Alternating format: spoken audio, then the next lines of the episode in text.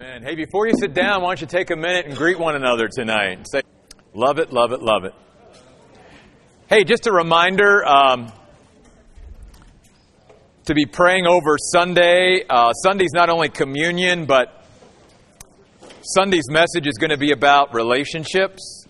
And as I shared on Sunday, I think it would be a great opportunity to maybe invite somebody even to come with you. Maybe they're struggling in relationships right now.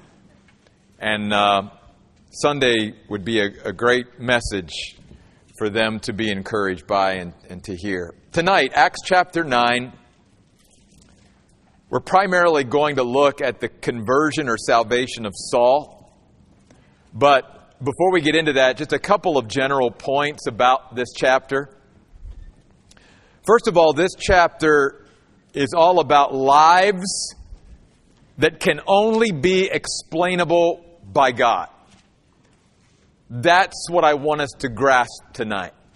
That what we are seeing is evidence of lives that can only be explained by God. And the reason I want to start there is because I want that to linger throughout the night and, and hopefully even encourage and challenge us because that's exactly what God wants to do in our lives. He wants to so transform us, reproduce Himself in us, that the life we are living can only be explainable by God. That we're not living, in a sense, to our own capacity. And we're going to talk a lot about this on Sunday. But we're able to live beyond our capacity to only a degree that others would just say, how, how are they able to do that? You see. And that's what we're going to see tonight. Many different examples of people who had already encountered God, or as we're going to talk about tonight, Saul, who is going to encounter God and whose life is going to forever be changed. I want to mention this to start with because I don't want to end necessarily with this. I want to end with Saul tonight. But I want to start at the very end of the chapter, in verses 32 through the rest of the chapter. It goes from the conversion of Saul then back to some things that Peter is doing. And Peter is healing a man in verses 32 through 35. And then in verse 36, through the rest of the chapter, he actually raises a gal from the dead. And, and the reason I wanted to just start there tonight is because Peter, obviously, at this point, is, is living a life that can only be explained by God. First of all, who can raise the dead except God? Who can heal except God? And Peter even points this out. When he heals this man, Aeneas, notice in verse 34, Peter says to this man, Jesus the Christ is the one who is healing you.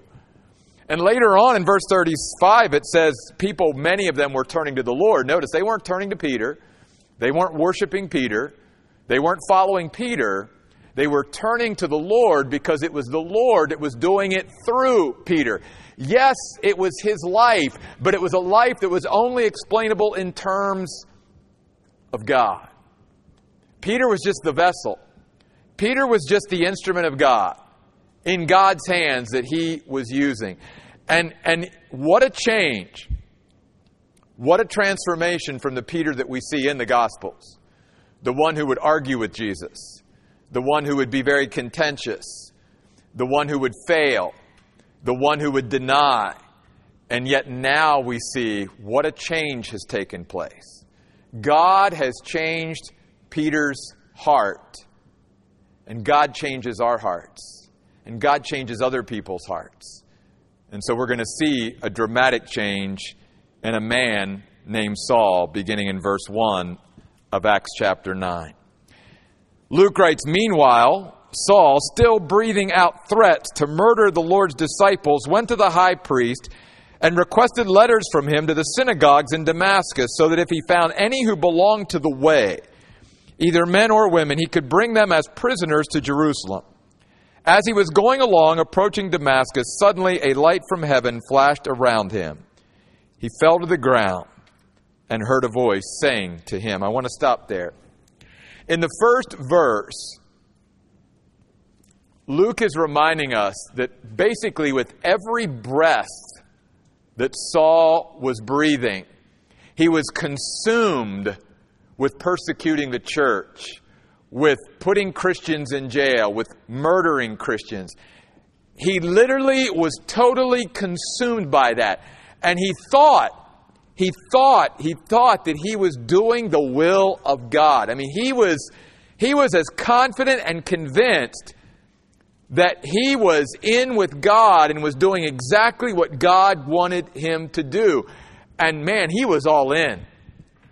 Every breath that he breathed was, in a sense, moving him towards his goal of wiping out Christianity, of, of wiping out the name of Jesus Christ from off the face of the earth, from totally destroying the church. So he's on his way to Damascus after getting permission from the high priest to start looking through the synagogues there. And it very interestingly says in verse 2 that if he found any who belonged to the way, this is a unique way of describing the church, of describing Christians. It's only found here in the book of Acts, and it reminds us that our faith, being a Christian, is a lifestyle. That's what this word means. It's a course of conduct.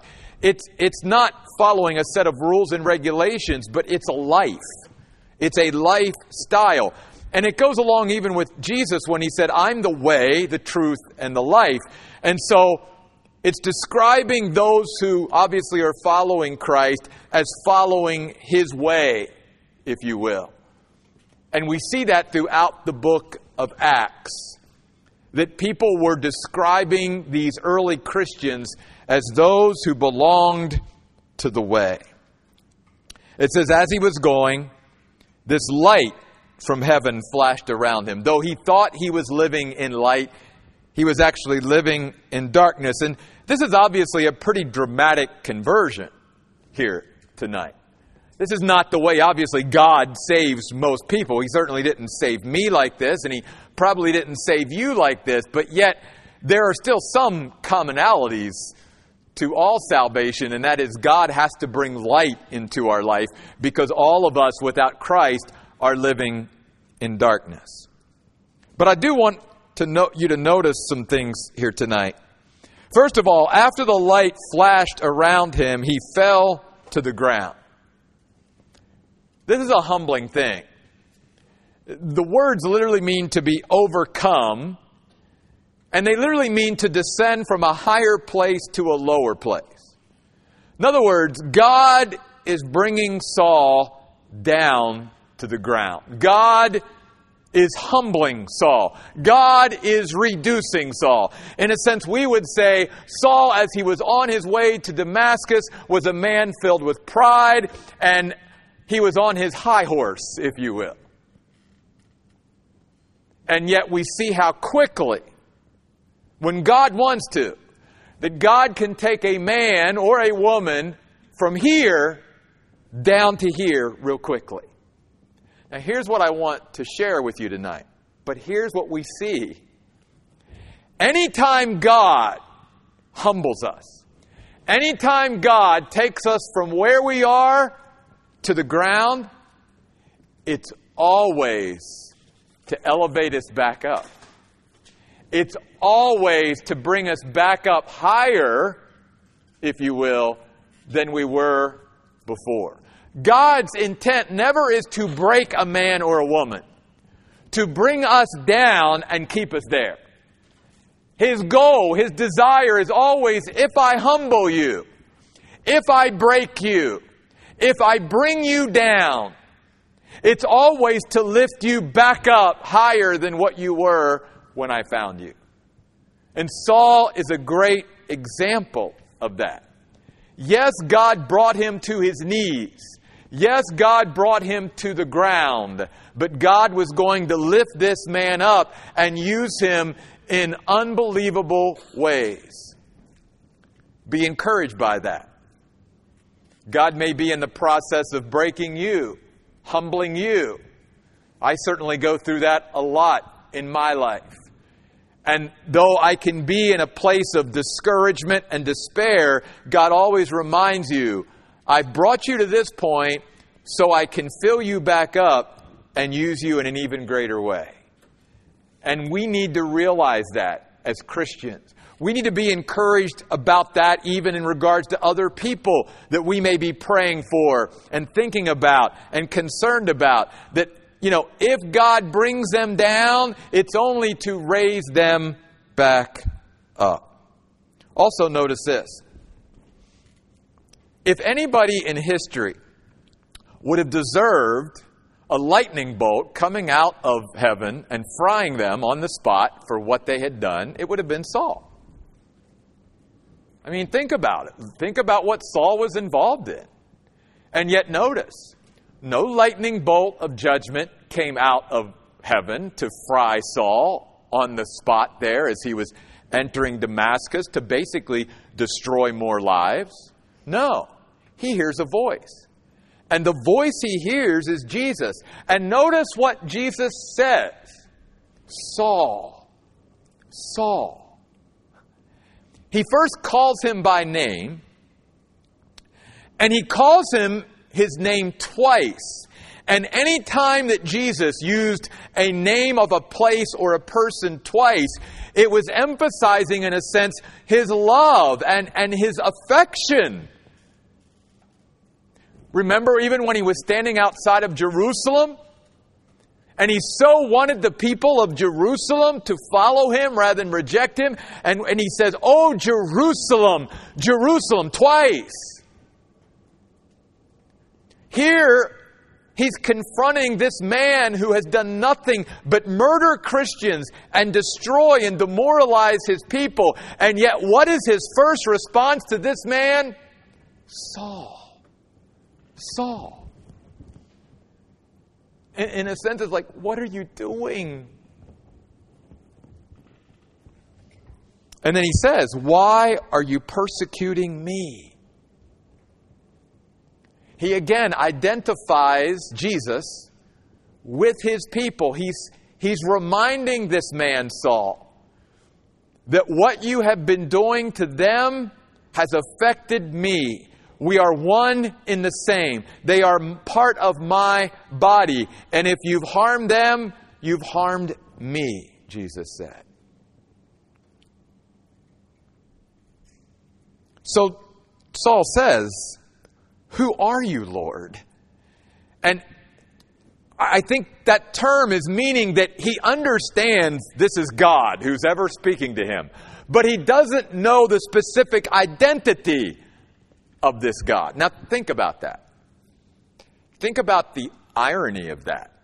Here's a man who's pretty convinced and consumed that he's doing the will of God, and yet when God finally speaks to him, he's not sure of his identity.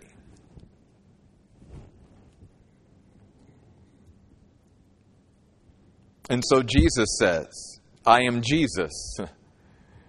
Saul would know who that was. I mean, you and I can only imagine what was going through Saul's mind and heart at that moment. Jesus, the one that I said was dead, the one that I said was a blasphemer, the one that I have been going around saying was a charlatan and a pretender and and all of the followers of yours I've been murdering and all of that? You're the one I'm talking to? And Jesus says this stand up. Don't stay on the ground. Stand up and enter the city, and it will be told you what you must do.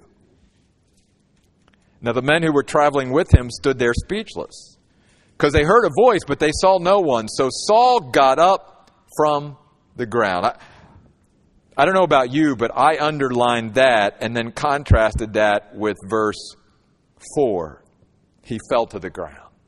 Yes, he fell to the ground, but it was only to get back up off the ground and be greater than he was when he fell to the ground. Remember that principle. If God takes us to the ground, if he takes us to our knees, it is only to raise us back up again to greater heights. That's what he did with Saul. And then the Bible says, as Saul got up from the ground, although his eyes were open, he could not see anything. So, leading him by the hand, his companions brought him into Damascus. And for three days he could not see, and neither did he eat nor drink anything. And you can imagine this entrance into this place, Damascus, was far different than Saul had imagined it was going to be. And here's this proud, strong man who's going to go into Damascus and rattle some Christians' cages. And now he has to be led in. He can't even get there on his own. And again, it reminds us how quickly things can change in our lives and how quickly God can overwhelm us and begin to change our hearts. Now, there was a disciple in Damascus named Ananias. We don't know anything about this guy, Ananias, other than this in Acts. He wasn't one of the twelve. He wasn't necessarily any great leader in the church, but he was somebody that God was going to greatly use. And Saul was never going to forget this guy. Because one of the things we learn here is that Though Saul became this great apostle Paul, he didn't get there on his own, as we talked about Sunday. No Christian is a self contained unit. No Christian can get to where God created them to be and express and experience the will of God for their lives on their own. We need each other. We belong to each other. And I hope this will greatly encourage you. God knows exactly who Ananias is. He's had his eye on Ananias and Ananias' walk with him probably for a long time. And when God wanted to tap a very important strategic person that was going to be part of his plan, he taps Ananias. It might have been totally unknown to a lot of people in the church, but God knew him. And God was going to use him strategically. And I, again, Please be encouraged by that. There, there is no one who's obscure or unknown in God's eyes and in God's plan. If God sees that He can use us, He will use us. He will tap us.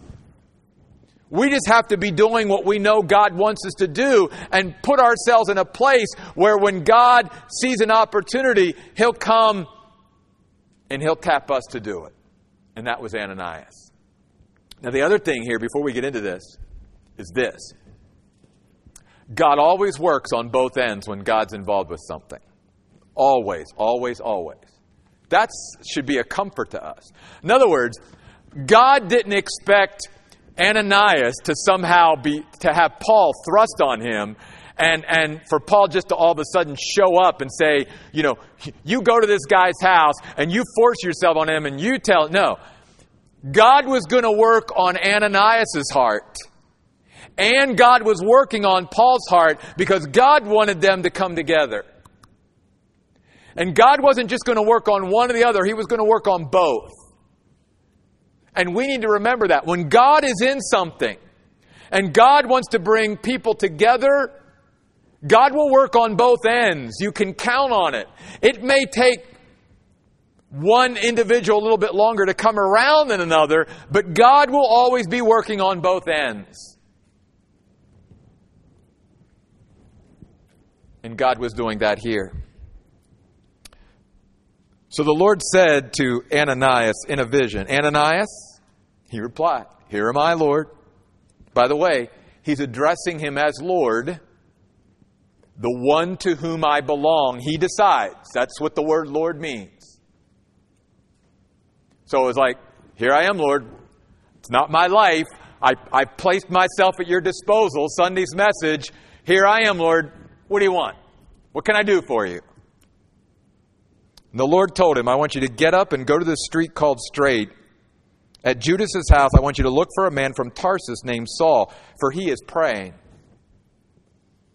And this isn't the first time that Saul had ever prayed, but this is the first time he really prayed. Up to this point, Saul would have just, like good Jews, sort of recited formal prayers. This time, Saul was praying. He was grabbing a hold of God and he was praying like never before. And he has seen in a vision a man named Ananias, verse 12, come in and place his hands on him so that he may see again. Now, notice, Ananias is just a normal human being. He replies, Lord, I've heard from many people about this man, how much harm. The word means destruction. This guy has caused a lot of destruction to all of your saints in Jerusalem. And here he has authority from the chief priest to come and imprison all who call on your name. And so notice something here. Ananias is objecting. Can I tell you something? Even just from this passage alone, although it's in plenty other places in the Bible, God is okay when He comes to us and asks us to do something that we have an initial objection. He, he doesn't chastise Ananias because obviously, as a normal human being, we should all feel that way. You're asking me to connect with Saul? He's the one going around killing everybody. Lord, I, I have to say, that, that's a little bothersome. I don't want to be his next victim. So God's okay with objections. Until then, God comes back to Ananias and reassures him. Notice the Lord's response. The Lord said to him, Go because this man is my chosen instrument to carry my name before Gentiles and kings and the people of Israel. God's okay when He comes to us and asks us something that may be a little crazy. Ananias, I want you to connect with this man who's but done nothing but do harm and destruction. I object, God. I, that, that just doesn't that just doesn't sit. That doesn't sound right. It's going to be okay, Ananias. He's mine. You go.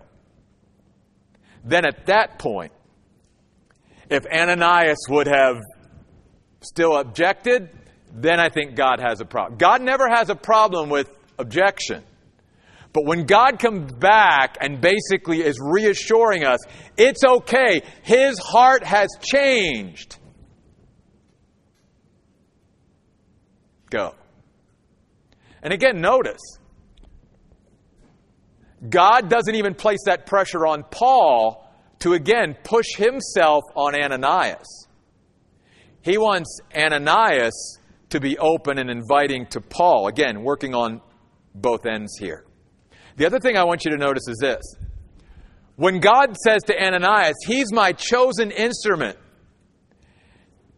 it's God's choice. And He says, Look, I, I made this choice that He's going to be my main missionary to Gentiles. We don't know why God makes some of the choices He does. And He doesn't always explain Himself, but what He does tell us is, I got this. It was my choice. I'm God. I know what I'm doing. Just trust me. Because in our human minds, here again would be a situation, I know I would be this way if I'm just sitting down trying to comprehend God's mind. I'd say, God, here's what doesn't make sense to me. If anybody would have been a great choice to be a missionary to the Jews, it would have been Saul. Remember Saul's pedigree and background? He was like Jew, as Jewish as Jewish could get. He was as steeped in the Old Testament scriptures as you could get. If anybody, it, for instance, let me try to. It would be like somebody being saved, say, out of Mormonism today, and God having a whole different plan for their life than reaching other Mormons. And you'd go, I mean, at least I'd be like, man, doesn't it make sense? Isn't it logical, God, that here's a person who knows what it's like and has been saved out of that? Wouldn't that be the logical choice for you then to use them to reach them? And I'm sure there's times where God would say, Yeah, that is, that is my choice. But here, God is saying, No, He's my choice to go reach Gentiles. Don't understand it, but sometimes God makes, makes choices that we don't understand. But then I want you to see this. That choice isn't necessarily a glamorous thing, is it? Because notice what it says in verse 16 I will show him how much he must suffer for the sake of my name. Wow. By the way, the word suffer here is not the normal word for like physical suffering. It literally means to be affected. To feel is what the word means. In other words, God is saying, this man, like really any of my servants down through history, is going to have to be willing to be affected and to feel things. Because you and I can't bear the name of Christ and carry the name of Christ and live for Christ and put ourselves out there even like Christ did and truly impact other people's lives and not be affected and not feel in some way. If we're going to wall ourselves off and try to protect ourselves, we're going to limit how much God can use us in the lives of others. We're going to talk more about that on Sunday. That's why Saul was so dynamic for Christ. Because he was willing to feel and be affected by others, even when it hurt. Paul was willing to put himself out there for the name of Jesus Christ. So Ananias departed, verse 17, entered the house, placed his hands on Saul, and said, Brother Saul.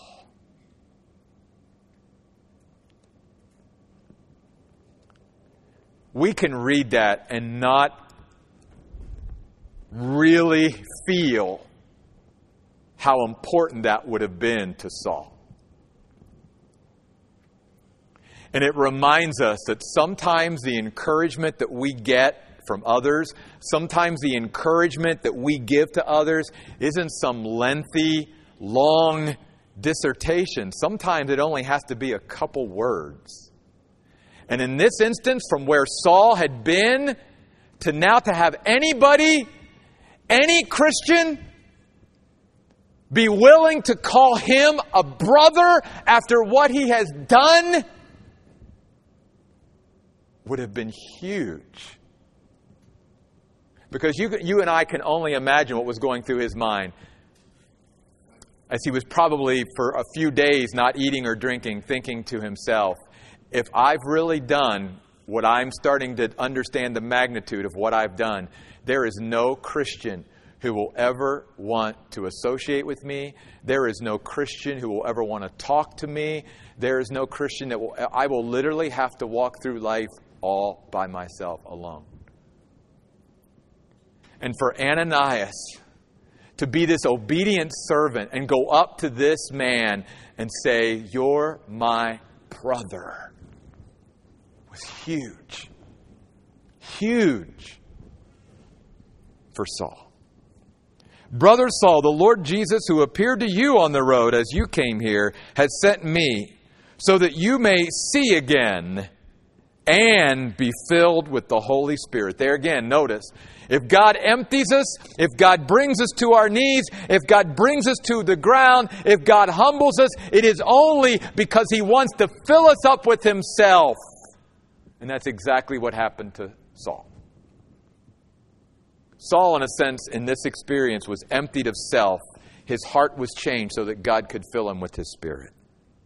Immediately, something like scales fell from his eyes and he could see again. He got up and was baptized. And after taking some food, his strength returned.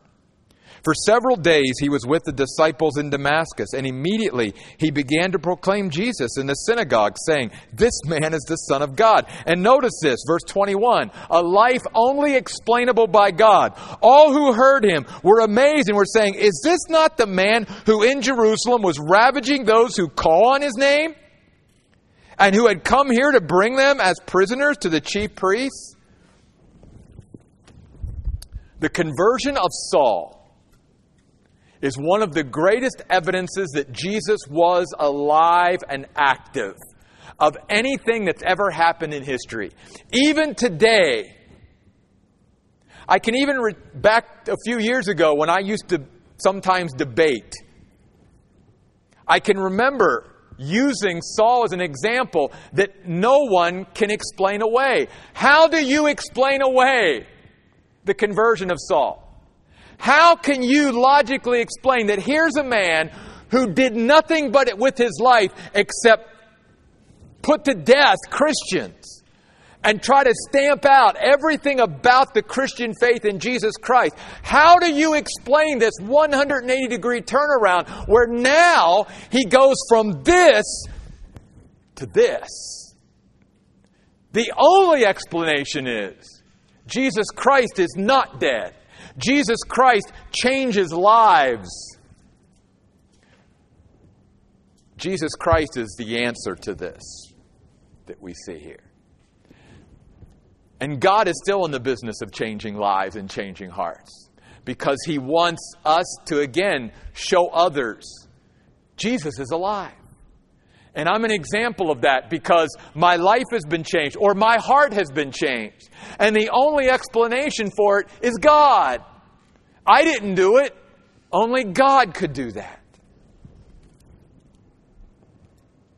And then it says Saul became more and more capable. These words in verse 22 are very important. It means to continually increase in strength.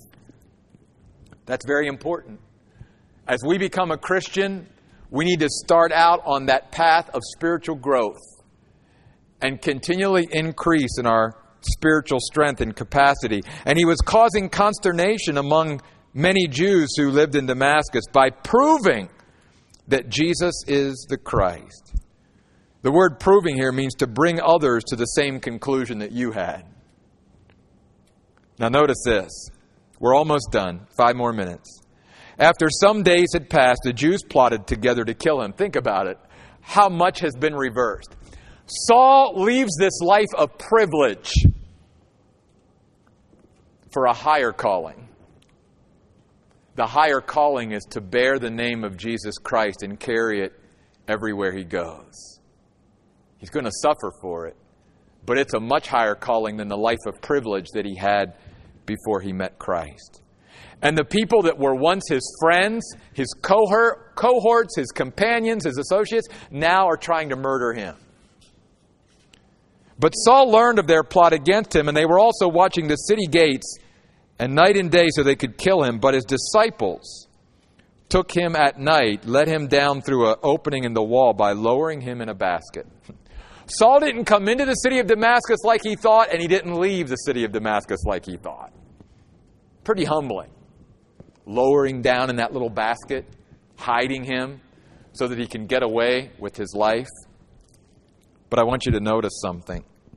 In verse 25, very powerful that we might miss if we don't stop for just a second. Those disciples that took him by night and let him down through that basket and helped him escape,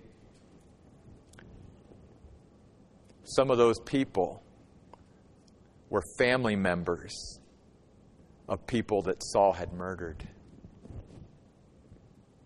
Think about that. Think about that. The people that were now helping Saul had been personally affected by what Saul did, and yet God had changed their hearts. And they were now willing to help this man.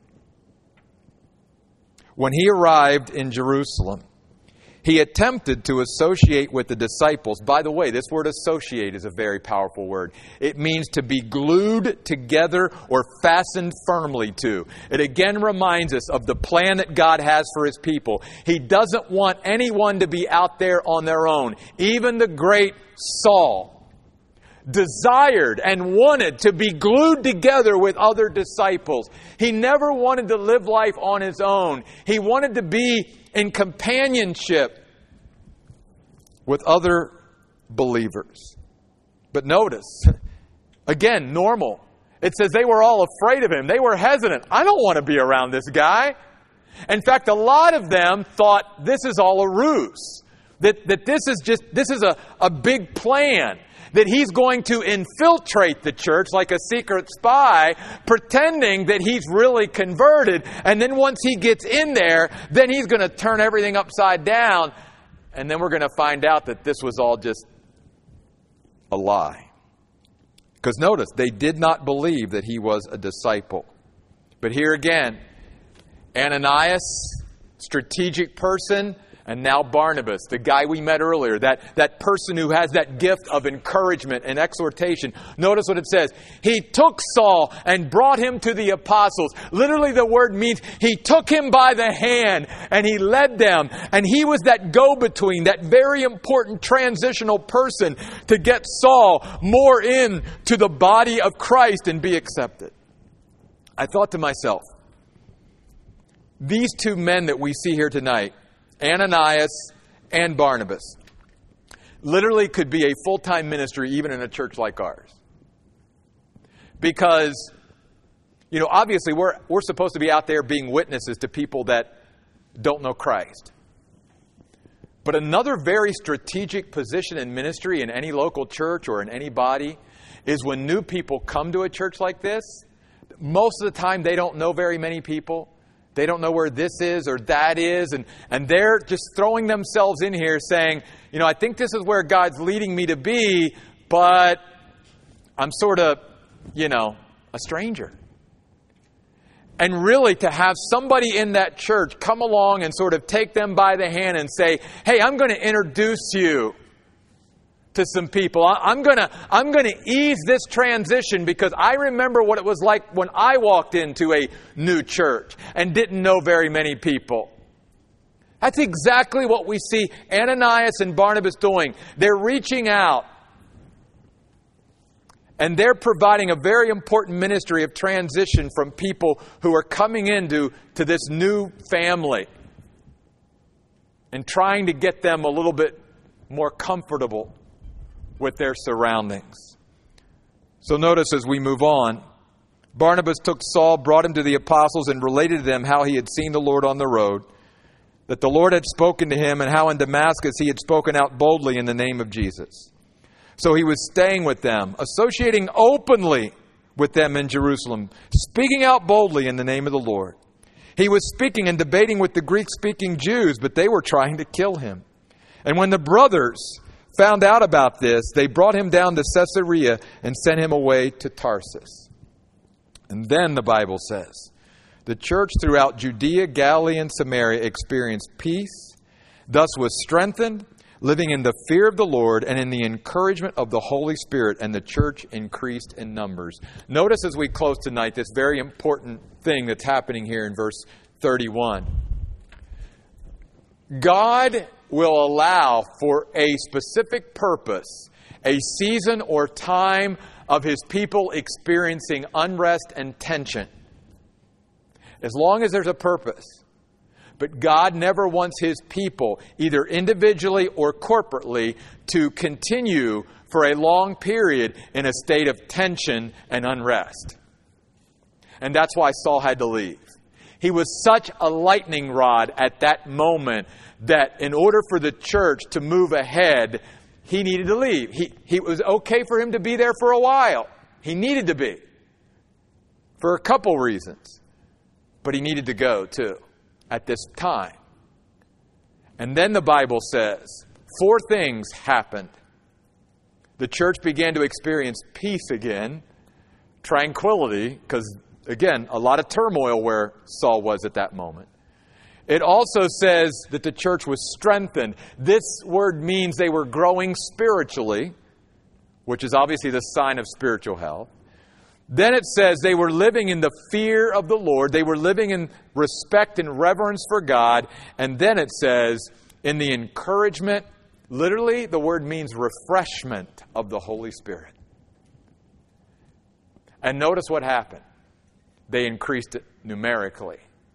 In other words, when a group of Christians are at peace with one another, are growing spiritually, are living out of respect and reverence for God,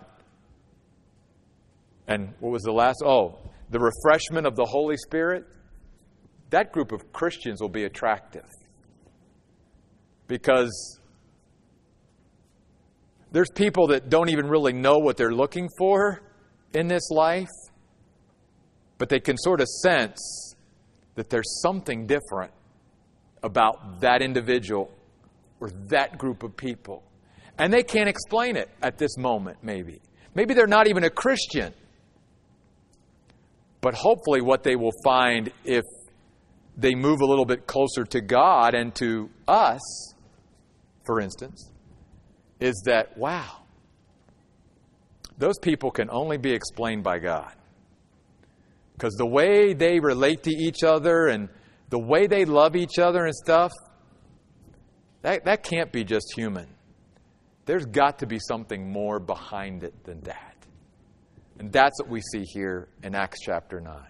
What we are seeing is evidence of people's lives that can only be explained by God. And God wants our lives to be like that as well. Let's pray. God, thank you for this great chapter. Really, a turning point in the whole history of the church, the conversion of Saul. Probably the greatest missionary to the Gentiles that ever lived, and certainly a man who wrote the majority of the New Testament scriptures to us. And yet, Lord, here was a man that even forever, while on earth, never got over your grace. In fact, he even had a hard time, in a sense, forgiving himself for what he did. Because he said over and over again, I'm unworthy to be an apostle of Jesus Christ. And yet, Lord, we see here a man that when he was allowing you to work in his life and change his heart, what could happen? Lord, I pray for all of us tonight that we would be encouraged by this, not only for ourselves, but for others, to know that God can change hearts. And God, I pray tonight that, Lord, we even would have, we have them here at the Oasis, but Lord, maybe we would even have some more Ananiases and, and Barnabases. People that would be sensitive when new people come or try to join our church family. Or maybe they just come in to check us out, but they really don't know where to go and don't know very many people. And they're just looking for a friendly face, a friendly smile, someone who's willing to come up and introduce themselves and maybe introduce them to some other people just to sort of initially break down those, those walls. God, how huge that is. And we've also been reminded tonight, Lord, it's not how much we say sometimes. Sometimes maybe it's not that we say anything at all. And so, God, continue to use this little church just to bring glory and honor to you. We pray in Jesus' name. Amen. Don't forget, guys, Sunday, communion. And like I said, Great Sunday to invite somebody to come with you. God bless you. We'll see you Sunday.